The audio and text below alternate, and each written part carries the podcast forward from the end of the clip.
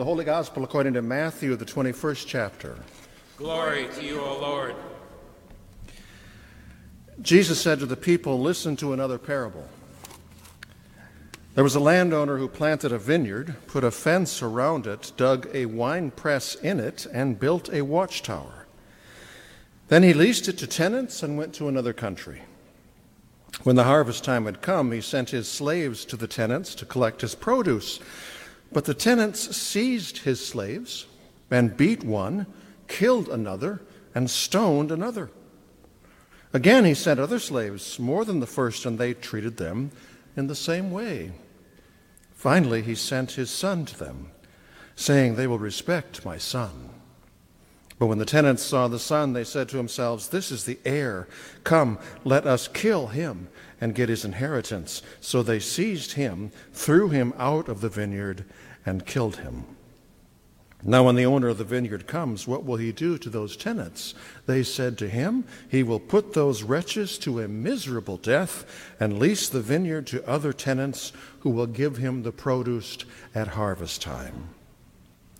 Jesus said to them, Have you never read in the scriptures the stone that the builders rejected has become the cornerstone? This was the Lord's doing, and it is amazing in our eyes. Therefore, I tell you, the kingdom of God will be taken away from you and given to a people that produces the fruits of the kingdom. The one who falls on this stone will be broken to pieces, and it will crush anyone on whom it falls. When the chief priests and the Pharisees heard his parables, they realized that he was speaking about them. They wanted to arrest him, but they feared the crowds because they regarded him as a prophet. The word of the Lord. Thanks, Thanks be, be, to God. God.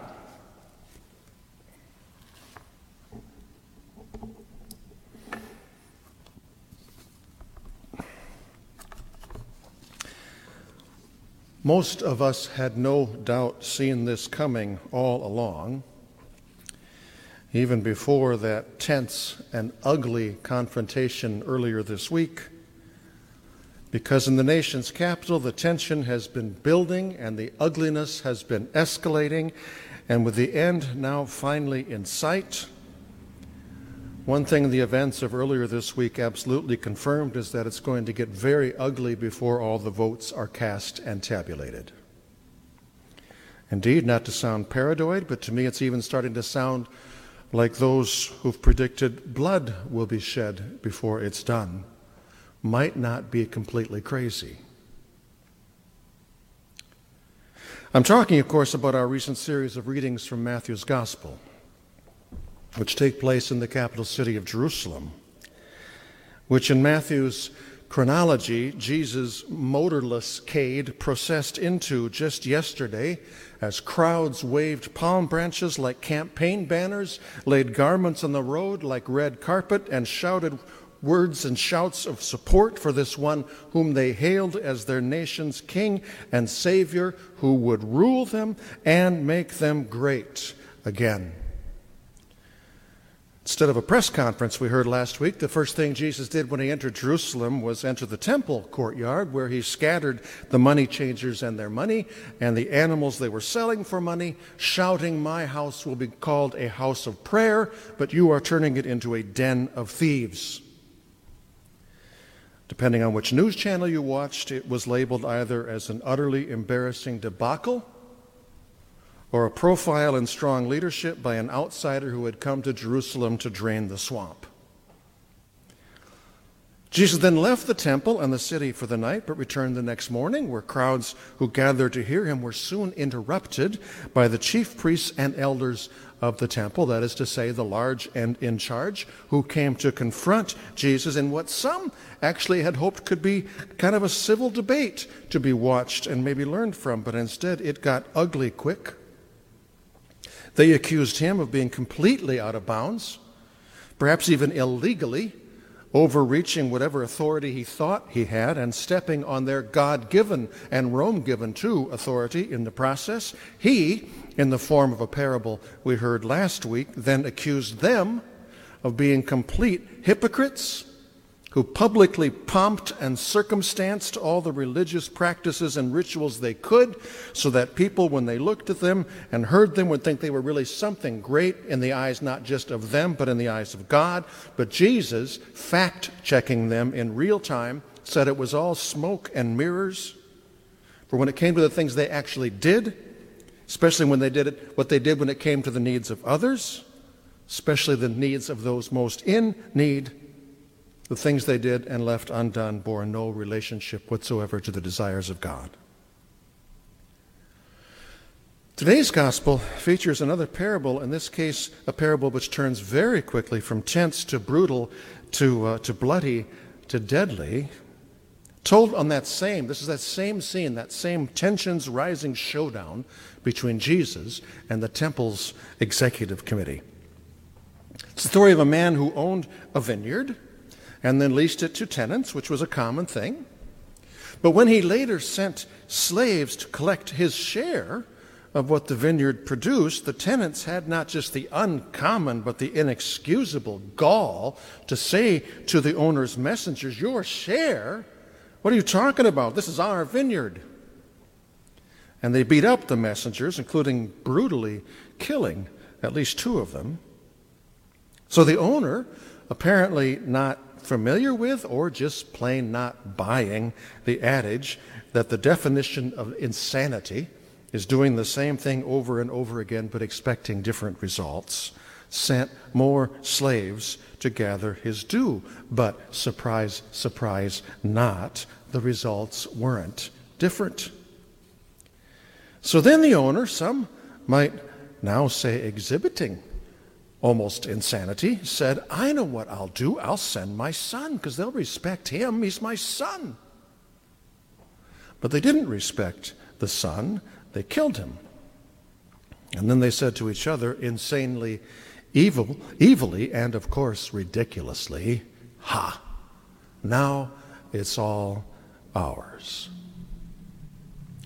Jesus then asked his audience, So, what will the owner of the do to those tenants? And they, it's not clear, but they, presumably being the religious leaders, said in reply, He will put those wretches to a miserable death. And that statement Jesus did not fact check, for surely in that scenario, that is exactly what would have been done.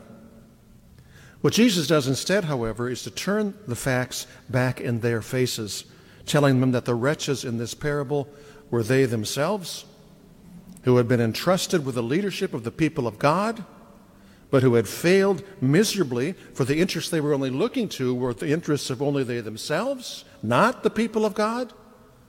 So God, Jesus said to them, is now voting you out of office to give the kingdom to a people who will produce the fruits of the kingdom rather than the bitter stench of the toxic fruit of the stink to high heaven sinfulness of you. He said this all clearly and looking them in the eye, at which point Matthew observes that the Pharisee is always quick on the uptake, then realized that he was speaking about them. You think?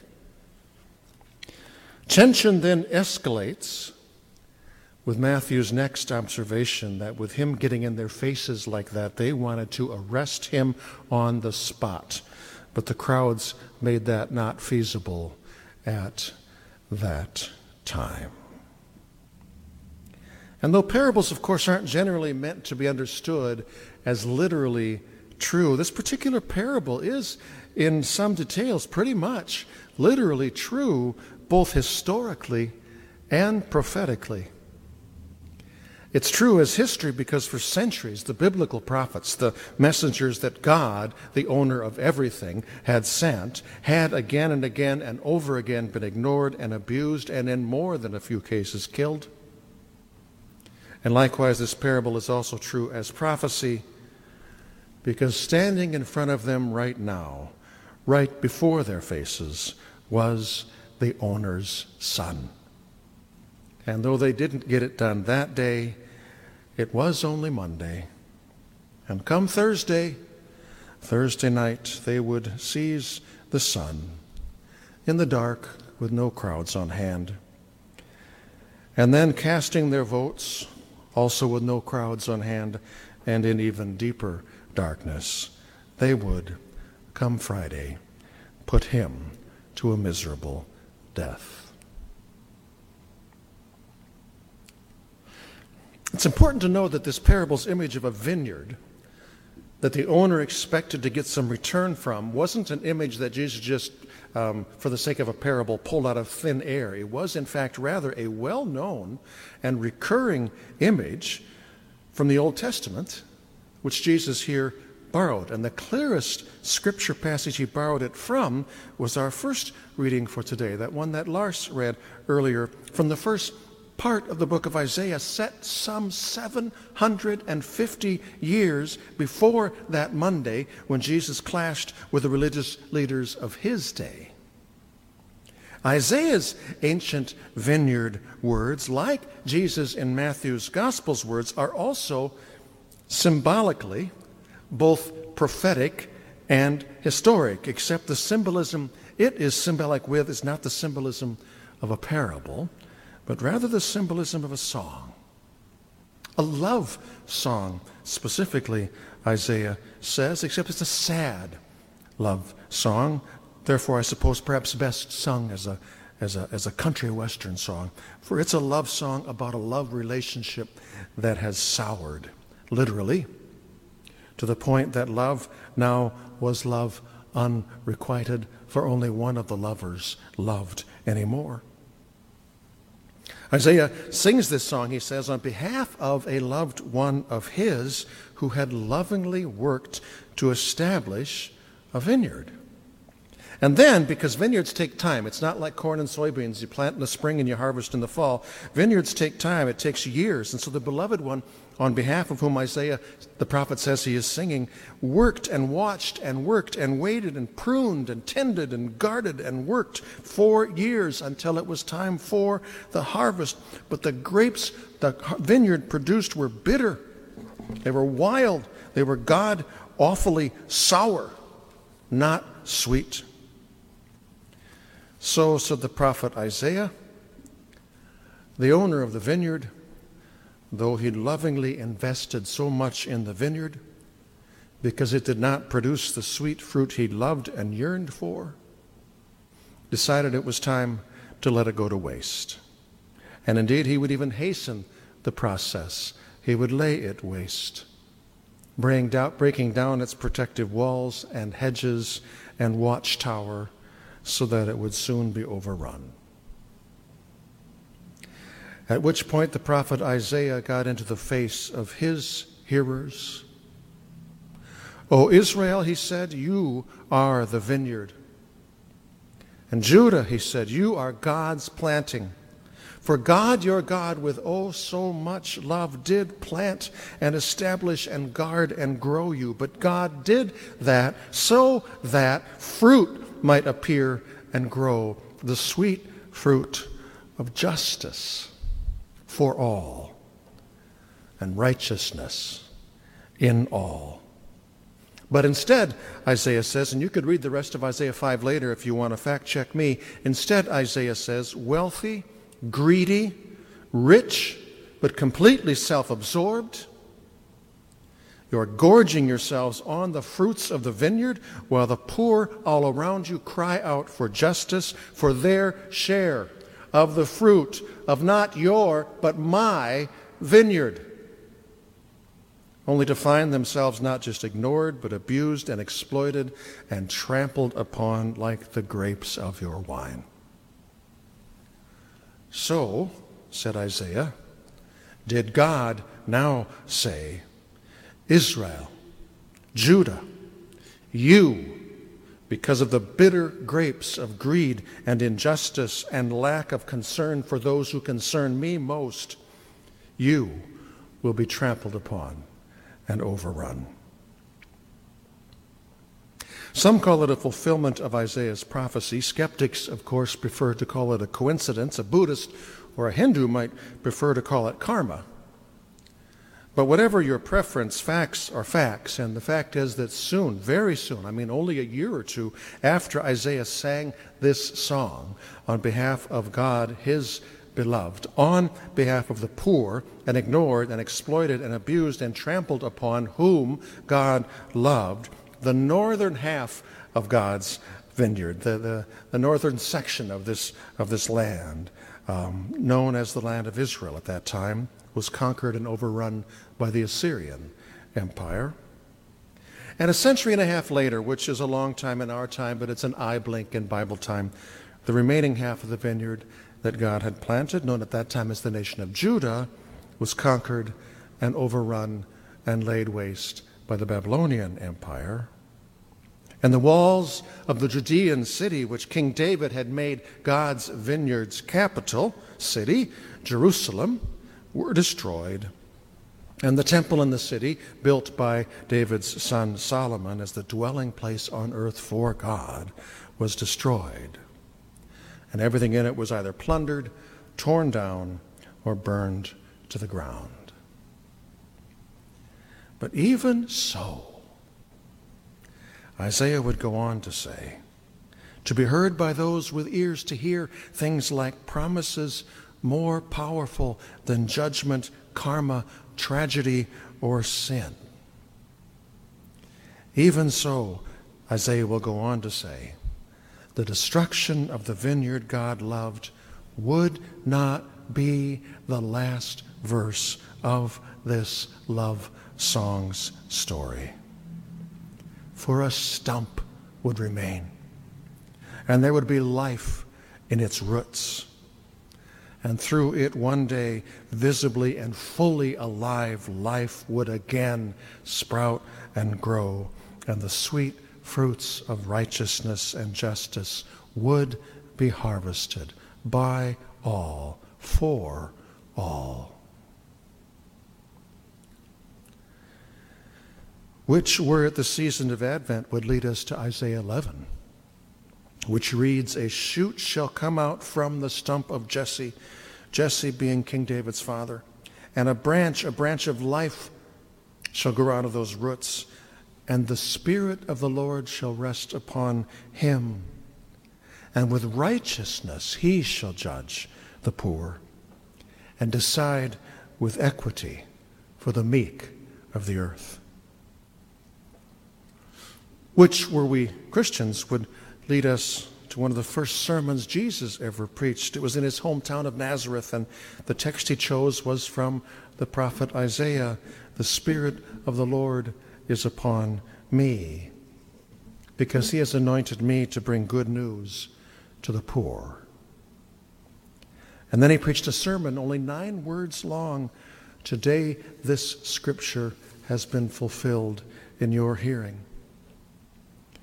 In another sermon, not much later, he said the, they're clearly the same thing, just in a few more words. Blessed are you who are poor, for yours is the kingdom of heaven. Blessed are you who are hungry. Now you will be filled. Blessed are you who weep, for you will laugh. Blessed, in other words, said Jesus, blessed by God, are those the world too often turns from, not toward, with its blessings. For blessed, he said, blessed by God, are not those at the top of the world's watchtowers but those at the bottom. Not those fortressed behind vineyard walls, but those kept out by walls with no walls of their own to call home. Which, if we were Christians who were Americans, or Americans who were Christians, would lead us not one bit partisanly, politically, but prophetically, truthfully, to proclaim to remind others and ourselves that if any nation on earth expects to be ongoingly blessed by God, if as Americans, for example, we are wont to pray in our songs, God bless America, land that I love, which is a perfectly fine prayer, pray it. But pray it remembering the message of both history and prophecy. We cannot expect God's continuing answer to our prayer for God's blessings to be, yes, yes, I will. Unless, when blessed, we are not also proceeding to bear the sweet and good fruit of using the blessings God has given us for good, which is not just good for us, but rather good for others through us. And where shall we find them? Well, Isaiah says that God finds them by listening not to the world's boastful, but to the world's broken, not to the world's tirades, but to its tears.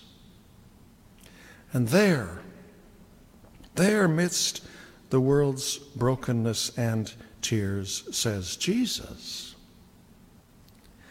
God sends God's Son to plant not a vineyard, but a cross.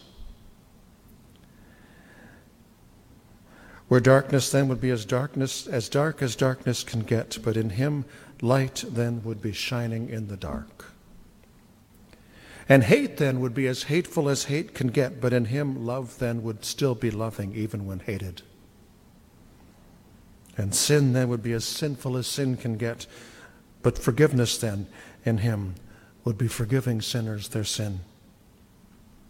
And death then would be as dead as dead can get. But come Sunday, Alleluia, in him there would be life life arising and promising that neither darkness nor hate nor sin nor death has what it takes to tear God's beloved from God's love. And from the stump of the cross would sprout the living vine of Christ's church, which would have nothing at all against, for example, America being great or great again, but whose mission would be to bear fruit, rich fruit, the rich wine from which would make love great again. Love being the only thing that is great with the greatness of forever. Amen.